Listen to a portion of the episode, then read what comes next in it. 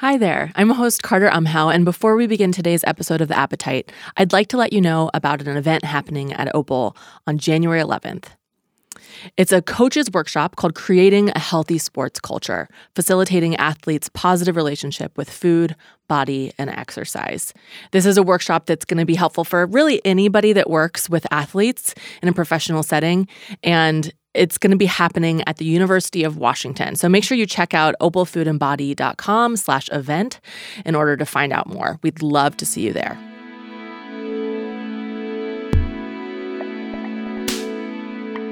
Hello and welcome to The Appetite, a podcast brought to you by Opal Food and Body Wisdom, an eating disorder treatment center in Seattle, Washington. I'm your host, Carter Umhau, a therapist, artist, and writer. And today we'll be talking about runner Mary Cain, who at just 17 was a distance running phenomenon. That is, until she was recruited by Nike's elite running team called the Nike Oregon Project. There, she was coached by Alberto Salazar, who Cain says constantly berated her around her weight, asking her to become thinner and thinner and thinner, all under the guise of improving her performance. She recently wrote a New York Times op ed about how the win at all cost culture destroyed her running career, and her body and led to disordered eating and even suicidality. This is a subject that is particularly important to Opal co founder and exercise and sports director Kara Bazzi, who is here to talk with us about Mary's story and others. Our hope today is to both dissect what's super toxic about current sports culture while also offering a bit more hope around what coaches and others that work with athletes can do to really transform the culture at play. Without further ado, Hi, mm-hmm. Kara. Hi.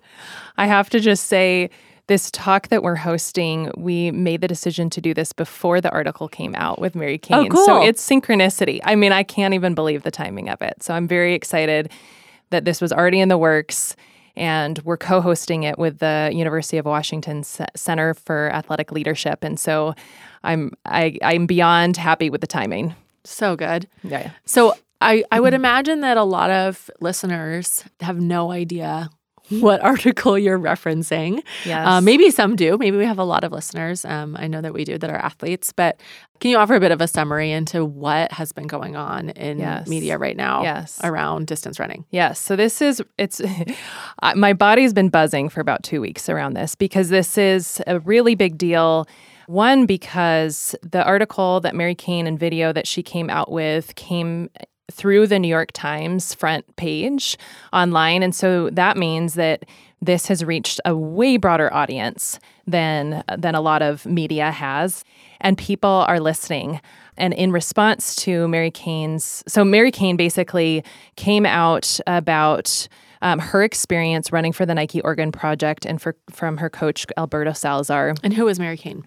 Mary Cain was a high school phenom distance runner. So she um, was successful really young before puberty. And Alberto Salazar recruited her, I believe, the summer after her sophomore year of high school.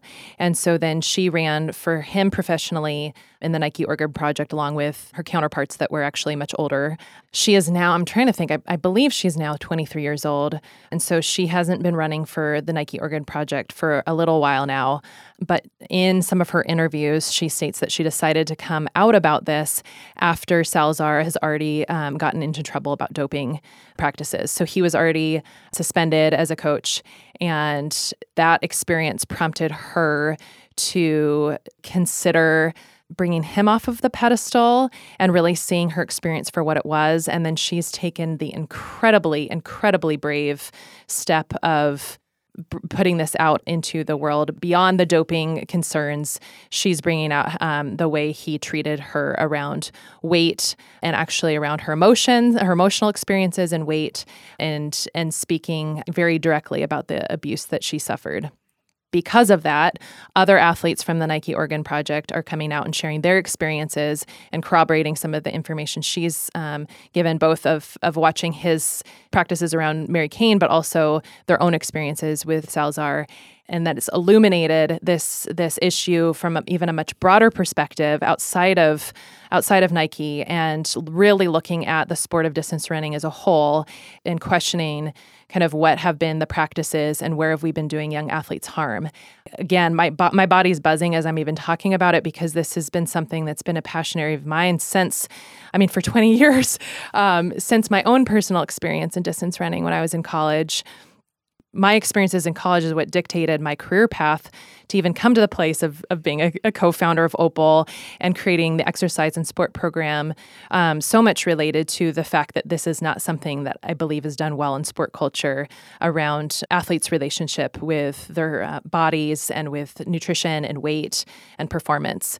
So for mary cain's story in particular we've got someone that was wasn't she the the fastest woman in the world at one point well, uh, the young, yeah, the uh, in terms of her age and kind of her potential okay. for for being, uh, she was the high, fastest high school high school runner. Okay, so yeah. hugely successful, and she then joins this team.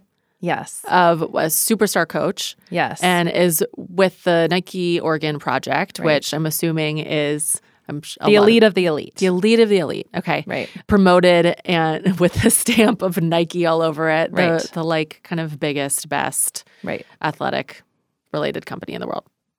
Yes. Right. So she is in this situation, and as she's trying to train and become even better Mm-hmm. The emphasis constantly is on you need to be smaller, you need to lose weight, you need to lose weight. You only will mm-hmm. be better if you lose weight. So she tells her story and talks about the beginning wasn't like that. She actually had a string of success.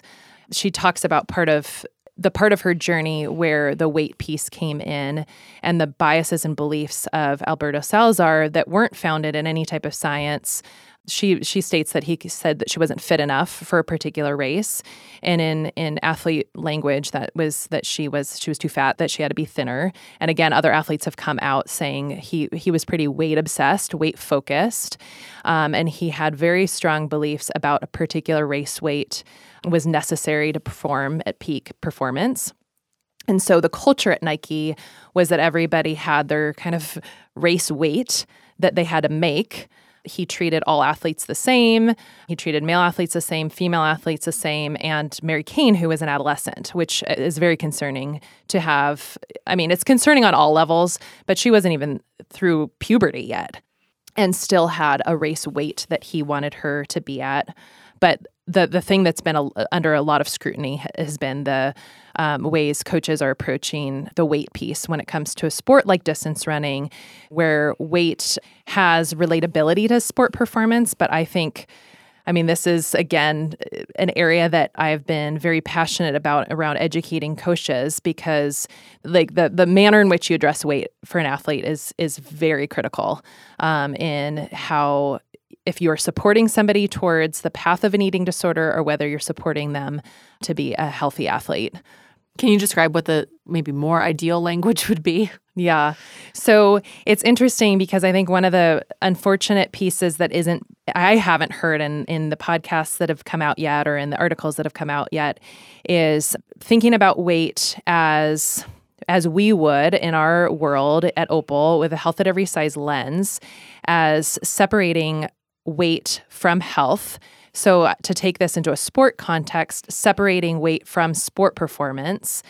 And what I mean by that is, I think a better approach for coaches is to focus on the athlete's health and thinking about health coming first, which involves a whole piece around nutrition, sleep, rest, recovery, training, and having the weight be secondary and so, especially, I think for a growing athlete, a developing athlete, a, an athlete who is in puberty, I don't think there should be any any time any reason or any time that you are having a goal of a particular weight where somebody has to lose or gain weight to get to that goal unless somebody has unless somebody's in a restrictive food place and they're having to gain weight from an eating disorder.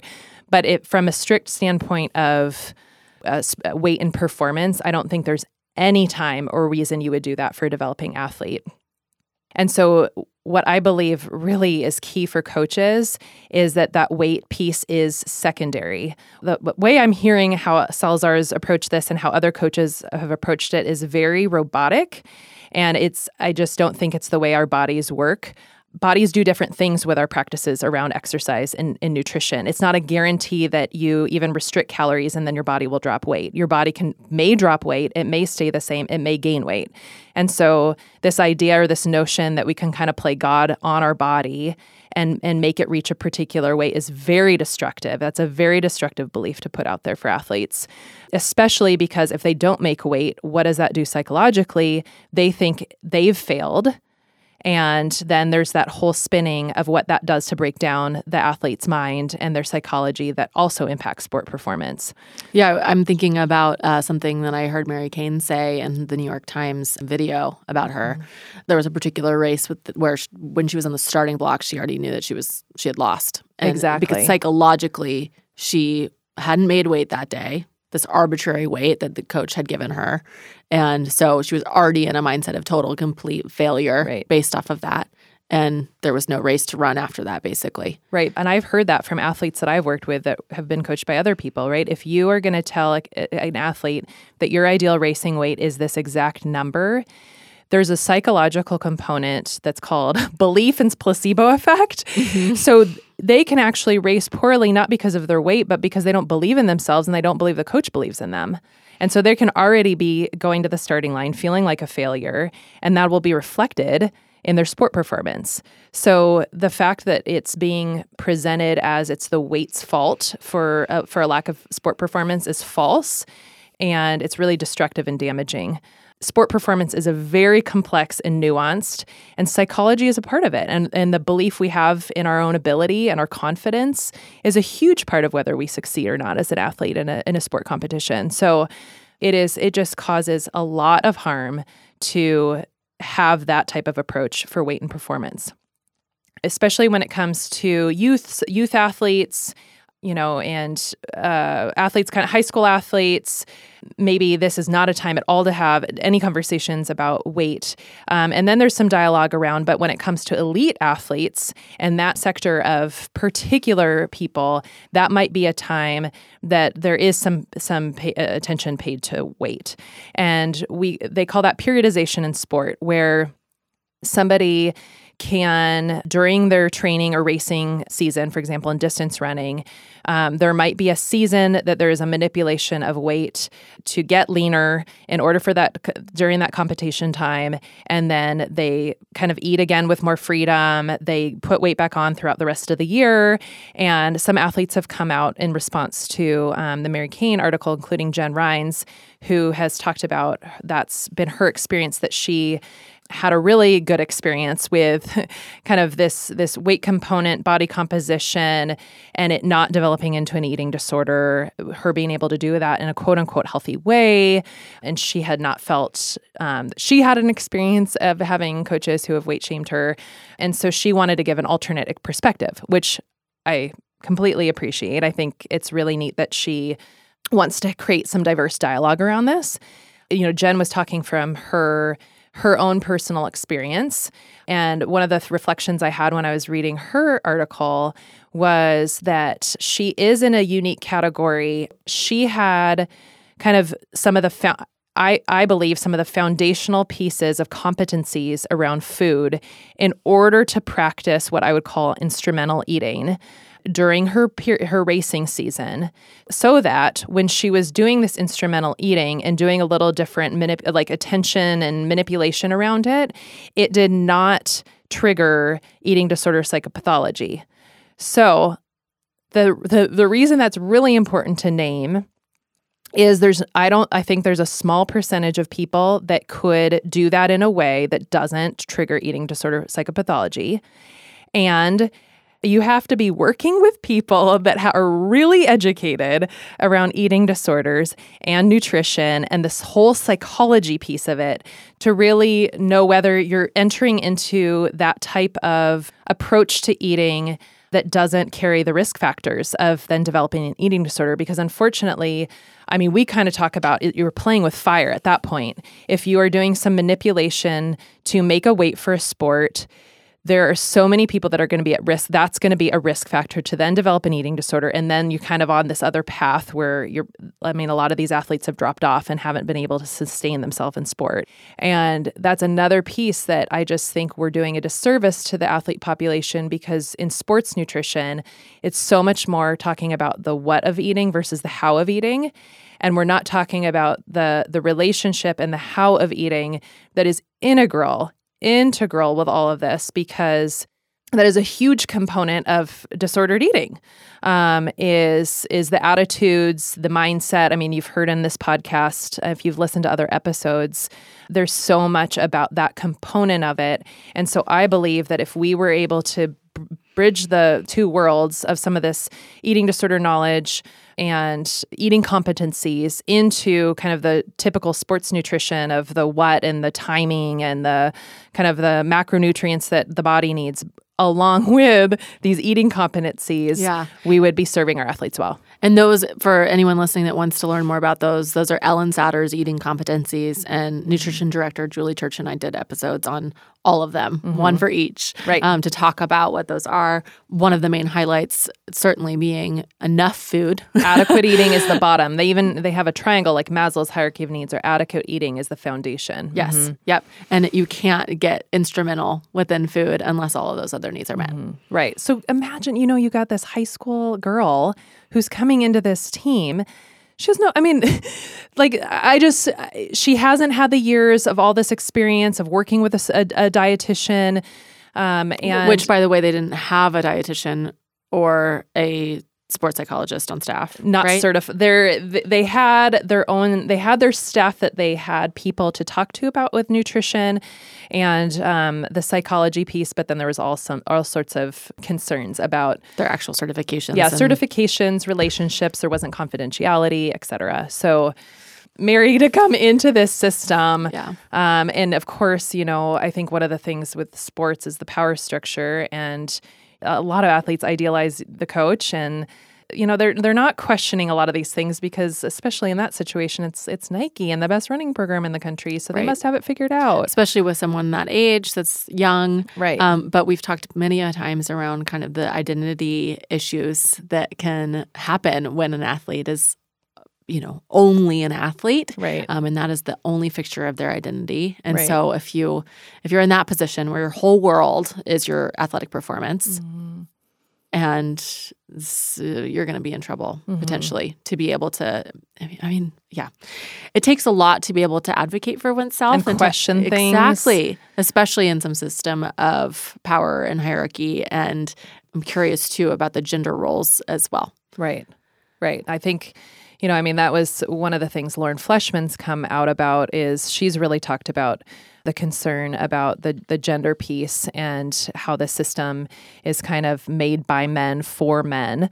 And I I would agree with that. I think that um, not that men can't be incredible coaches. I think there's a lot of incredible male coaches out there.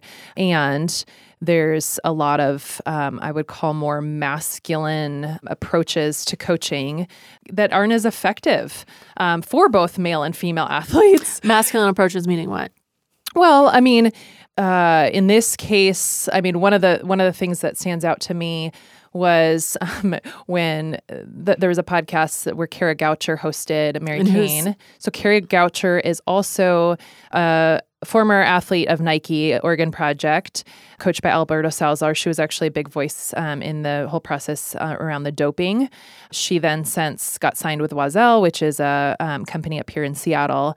An interesting fun fact Kara Goucher, Lauren Fleshman, Amy Yoder, which were all former Oregon Project runners, I ran I raced against in college. I mean, I would imagine that with there being a personal connection and and having run with these people, you've talked so much about your story, Kara, in terms of um, the very quick. I mean, what I hear as sort of a quick process and beginning to understand and heal from some of the messages that you were getting. Mm-hmm. Obviously, two decades later, you're still able to kind of be in it and, and think about all the different implications and see the mess of it and Mhm. learn more, right?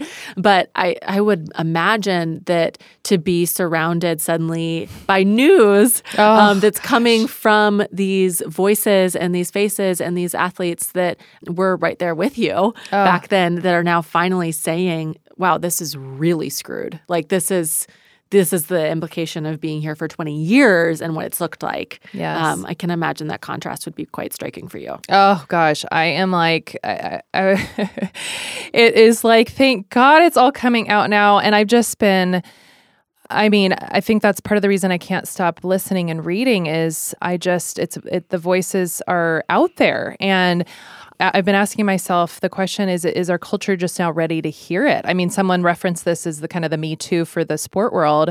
And why do you think that that would be the comparison?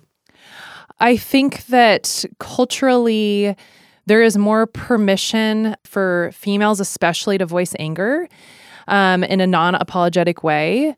I think that you know even uh, Mary Cain had said in her episode with with Kara Goucher that Kara Goucher is she she credits Kara Goucher to coming out because of Kara Goucher's voice with Salazar about the doping. So I think that we're we're borrowing courage from these people before us to say no, it's not okay, and and being angry about it. And I was just thinking, related maybe to our ep- anger episode too, is that I think what's so exciting is that anger anger can start movement. You know, the rage and the and the anger without sugarcoating it, especially I mean th- these are not sugar-coated messages that are being put out there. And this can actually I believe can affect systemic change. I mean, we're already seeing I can't believe how many conversations are, that are being had. And are we put out the information about our coaches workshop, and one week later, sixty people have registered. Like I think there is this, um, there's a readiness culturally in thinking about especially systems of of of oppression and power of seeing that now you know in in sport. And I, it's coming out strong in the distance running community. And I hope it extends. I hope it goes beyond distance running because I I know and have heard countless stories of things and stories of people in other sports too.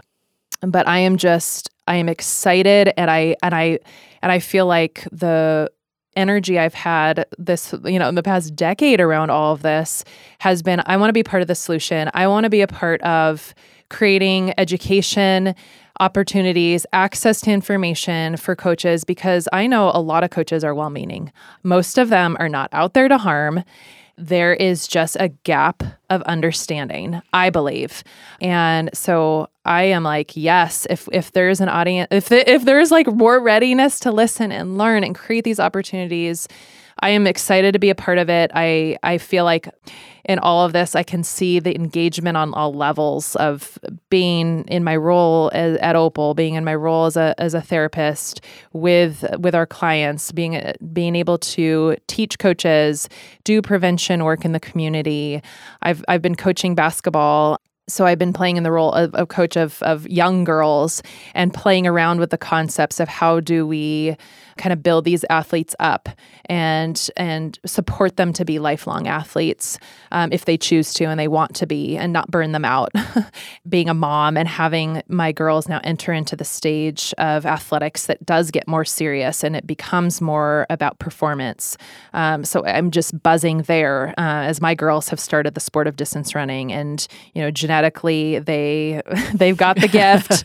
So you know we're we're we're having to engage those systems and then my husband who was also at runner university of washington who was recruited by alberto salazar um, when we graduated and said no because he wanted to stay in seattle to marry me um, Way to so go. he did not get coached by him. He ran professionally for a year, got and was the assistant coach at University of Washington, and has has been a coach at um, his old high school um, for since we've been married. So for for twenty years, he's been coaching, and um, so ha- having the lens of of his experiences too, um, it just it feels like it's all over in my life. Yeah. it's lit up everywhere. it's lit up everywhere. So when you talk about like being able to teach and and hoping for some work that you're able to offer these communities through prevention, Mm-hmm. I'm curious about what that looks like in terms of not just preventing eating disorder, but also the burnout that you spoke to. Yes. Yes. It's sort of one and the same in some ways, but what do you think? Yeah, I I mean, I, think that there's a lot of education that needs to continue being put out there. I think one one of the exciting things I'm hearing because these podcasts and articles are coming from more the sport world. So I'm hearing people talk about relative energy deficiency in sport and the medical and psychological consequences of inadequate nutrition. Thank God that information is being put out there. Athletes need to know about it, coaches need to know about it, the risk factors of not having enough nutrition, which is immense. Mm-hmm. and that has evolved. And you know we used to talk about the female athlete triad. And thank god it's become more comprehensive more what known the, what is the female athlete triad? so the female athlete triad was was the first sort of iteration of what the the impact on a female athlete of inadequate nutrition. But it was more limited. It was only geared towards women because it was about menses mm-hmm. and bone health and now this is, it, it, thank goodness, it's broader because this inadequate nutrition does not just discriminate towards female athletes. It impacts males, it impacts people of all genders. And so to have clear information about the health and psychological consequences of inadequate nutrition is so important for coaches to have, for athletes to have. And that that information now is being more widespread given what's happened with Mary Cain. And then I think eating disorder and disordered eating in sport is very both normative and hidden. So that is a lot part of my education practices as helping coaches have more attuned eyes on the matter to be able to identify and and see um, what kind of what is going on with an athlete that might be easy to miss. I mean, yeah. in my sports story, I think I've shared this before, but I had an eating disorder for four years as a college athlete.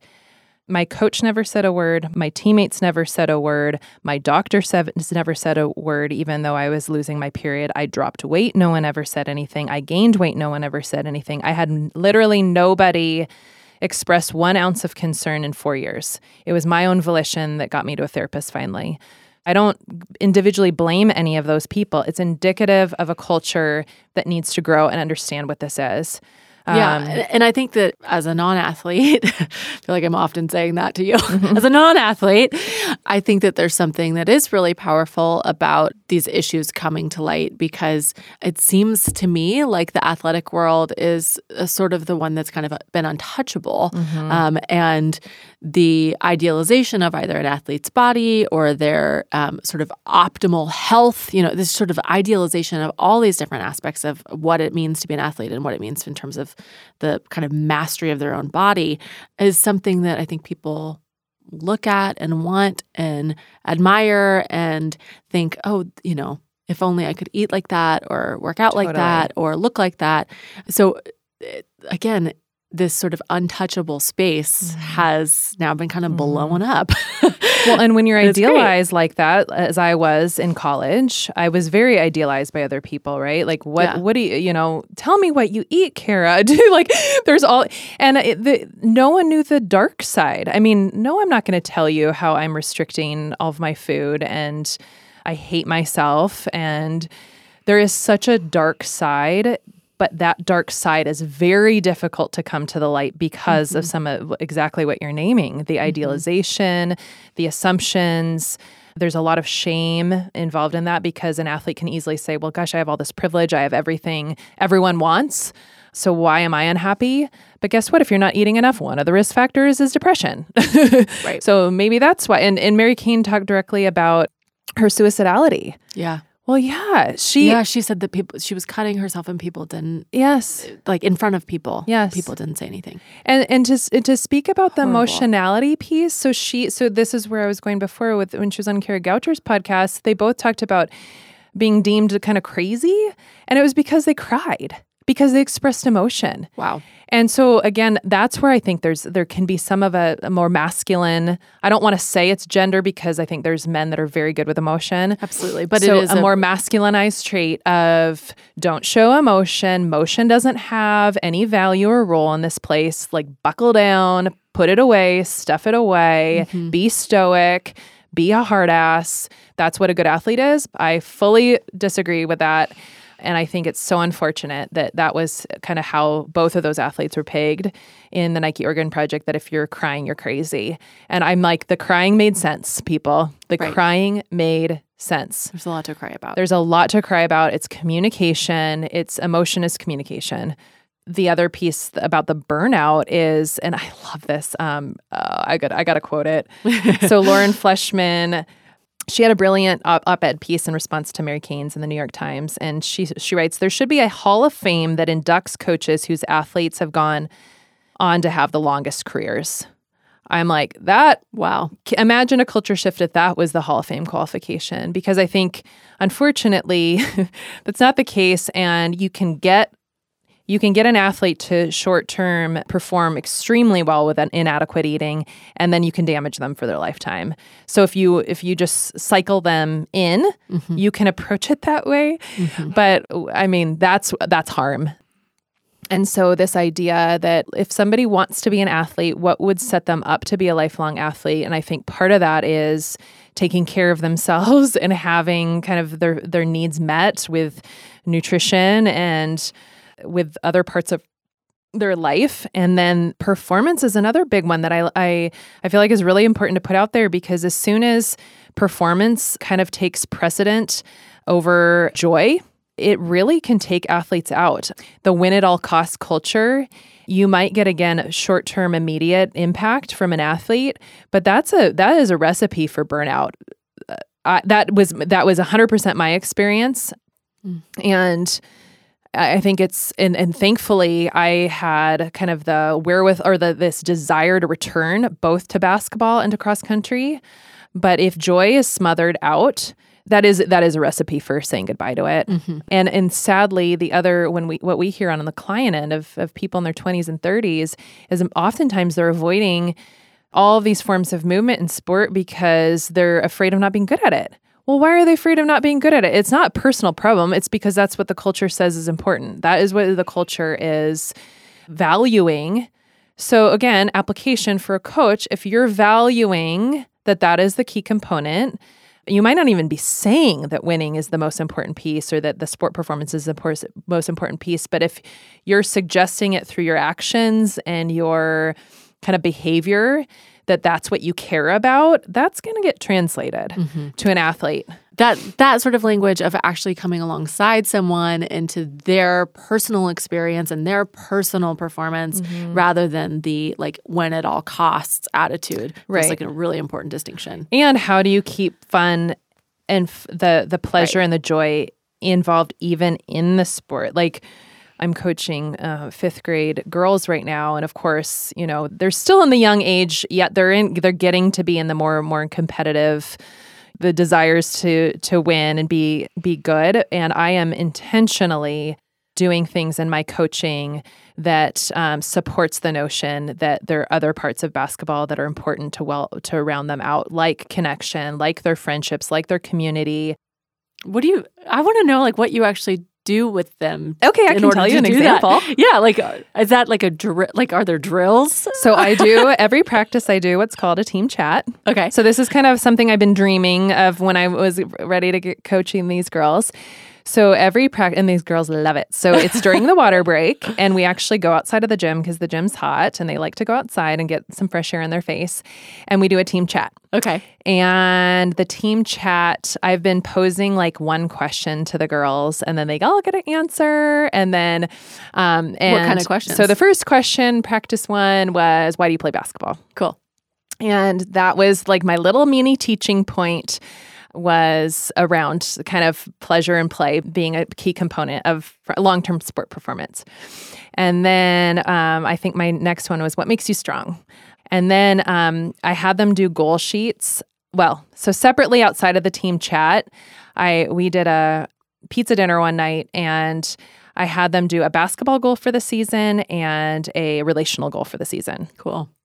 And I kind of took them through how to set like go- process oriented goals. And the relational goals, most of them were about like getting to know each other and being connected and maybe having a sleepover. So then now Oh. my team chats, where every team chat, we're having two girls share five things about themselves that it might just be like things that they don't really know about each other. And I'm kind of pushing them to go a little deeper than just surface stuff. So I might pose a couple questions to them. And so then they've each gotten the chance to be known and have their audience outside with their team chat. And it's been just so cool to see this kind of idea work because they're like, can we go to our team chat? Like they're so excited to go do the team chat in the middle of practice. And it builds connection. I'm I'm learning about each of the girls. Mm-hmm. I'm feeling more connected with them with having this knowledge of a little bit more about them outside of basketball. If not, I would just kind of get to know them through the context of basketball, right? So it, it, it builds this idea that you're more than a player, and yet we're putting this in the context of the sport. I wow. it's really fun. Wow. I would have kept playing basketball if that had been my experience. Yeah, for sure. and we're gonna have our team sleepover. Jeez, you know, which I could be invited yeah. as, a, as, a, fifth grader. Yeah, that's so cool. Yeah. And I'm also, I think, what I'm trying to integrate in the team chat is that each kid's different. So, mm-hmm. like, even, oh, one of my questions was, what makes you feel encouraged? Because I wanted them to see um, that there's always there's differences. Like not every not everyone's one and the same. Right. So I think that's a good learning as in a community conversation to see we're not all the same. Does this translate at all to the way that you then coach? Yeah, like skills oh, wise, sure. Or like yeah. Well, like for example, how are they going to get encouraged? I mean, a lot of them talked about affirmation, right? Mm-hmm. Affirmation really helps them feel motivated and and this is uh, another thing where um, that's come out in some of these articles is coaches styles and motivating athletes and does shaming motivate people? I have a hard time I have a really hard time believe. I, I guess uh, like some of the stuff that's come out is like there's a there's a percentage of athletes that are motivated by shame. I think that's fear motivation again, which is really short-sighted. It's right. not the long game. It's a it might be effective to get the results you want as a coach because the athlete is actually scared of you. Right. in in contrast with these little 5th grade girls, they kind of talk specific about the ways they like to be encouraged and affirmed and so i'm totally integrating that in practice and you can just you can see them light up and you know what i'm thinking about myself as a little basketball player and i mean my basketball experience was I loved that. I love that game more than I loved run. I love that game more than anything. And when I had a coach in my high school experience um, use shaming, use cut downs, I shriveled. And I ended up, I mean, I was a college prospect and I ended up being benched my senior year because I couldn't perform under that. Not every athlete's going to be like me. This the kind of response to that is going to vary. Mm-hmm. And I, I don't I think there's no reason to shame an I don't think there's any reason to shame an athlete. Again, I wouldn't go short term. I would never go short term philosophy. I would think about the long game. And I think long term motivation, we're going to be more motivated when we're believed in mm-hmm. and mm-hmm. encouraged. Mm-hmm. I don't I don't remember a lot of the details about this, but I was thinking about the Seahawks mm. as at their prime how many years ago as they were taking over all the Super Bowls. There was such a beautiful sort of magic to that team. Mm-hmm. And Pete Carroll was so team oriented. Mm-hmm. It was so clear.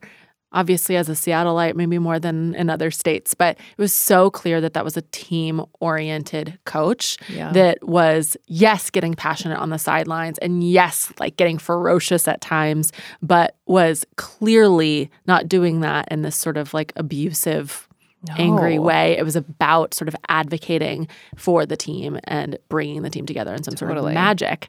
And they were on fire. Mm-hmm. They were so good. Totally. Like I think of even that that reminded me of something even that I'm can, thinking about while we're coaching basketball is if you have a play to win mentality, you kind of just let maybe the girls that are a little bit more have a little bit more athletic talent and you just you know you'd let them take the shots and kind of help and they would uh, help carry the team around.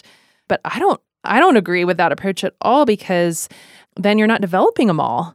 And and i think that that at least at least in this little experience of mine as a as a college or as a coach of um kids at that at that age I would much prefer to spend time developing each one of the players and not just, again, focusing on trying to you know the the utmost being kind of winning the game. I mean, it's sure it's fun to win. I'm I am a competitive person. like that is no, there's no denial of that, but I don't think that that kind of approach is really again looking at the long game. Mm-hmm. So, Kara, just zooming out again into what's been going on in media and all the different athletes and coaches and people working with athletes out there, I would love to hear kind of what you would have to say to them as yeah. we end. There's hope. I feel really hopeful. I feel like this is cracking open something that's needed to be cracked open that's already been there. This is not new. It's just being talked about now. So thank God there's there's hope for that. And um, for the people listening to this episode, there are resources.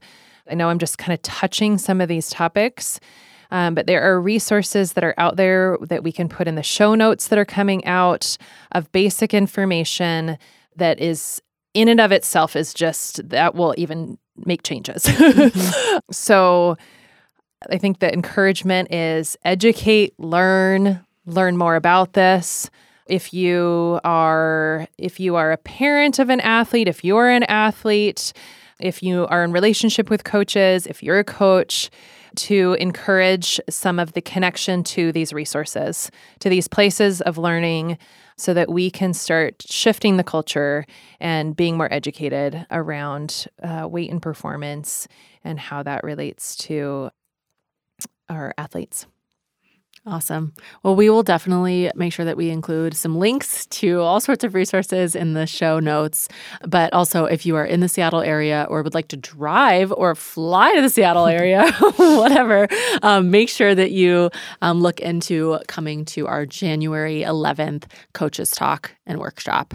Again, you'll find some info about that um, in the show notes so you can sign up. Opal is expanding their offering to athletes in 2020 with a new outpatient athlete clinic. So make sure you are following along with Opal on Instagram, Facebook, Twitter, and our newsletter to make sure that you are in the know about what is coming up soon. It's also a great reminder to subscribe to the Appetite on whatever medium by which you are listening um, so you can be up to date on our new releases. Thank you so much to Daniel Gunther at Jack Straw Cultural Center for sound engineering, to Aaron Davidson for the Appetite's original music, and to Hans Anderson for editing. Join us next time. Bye.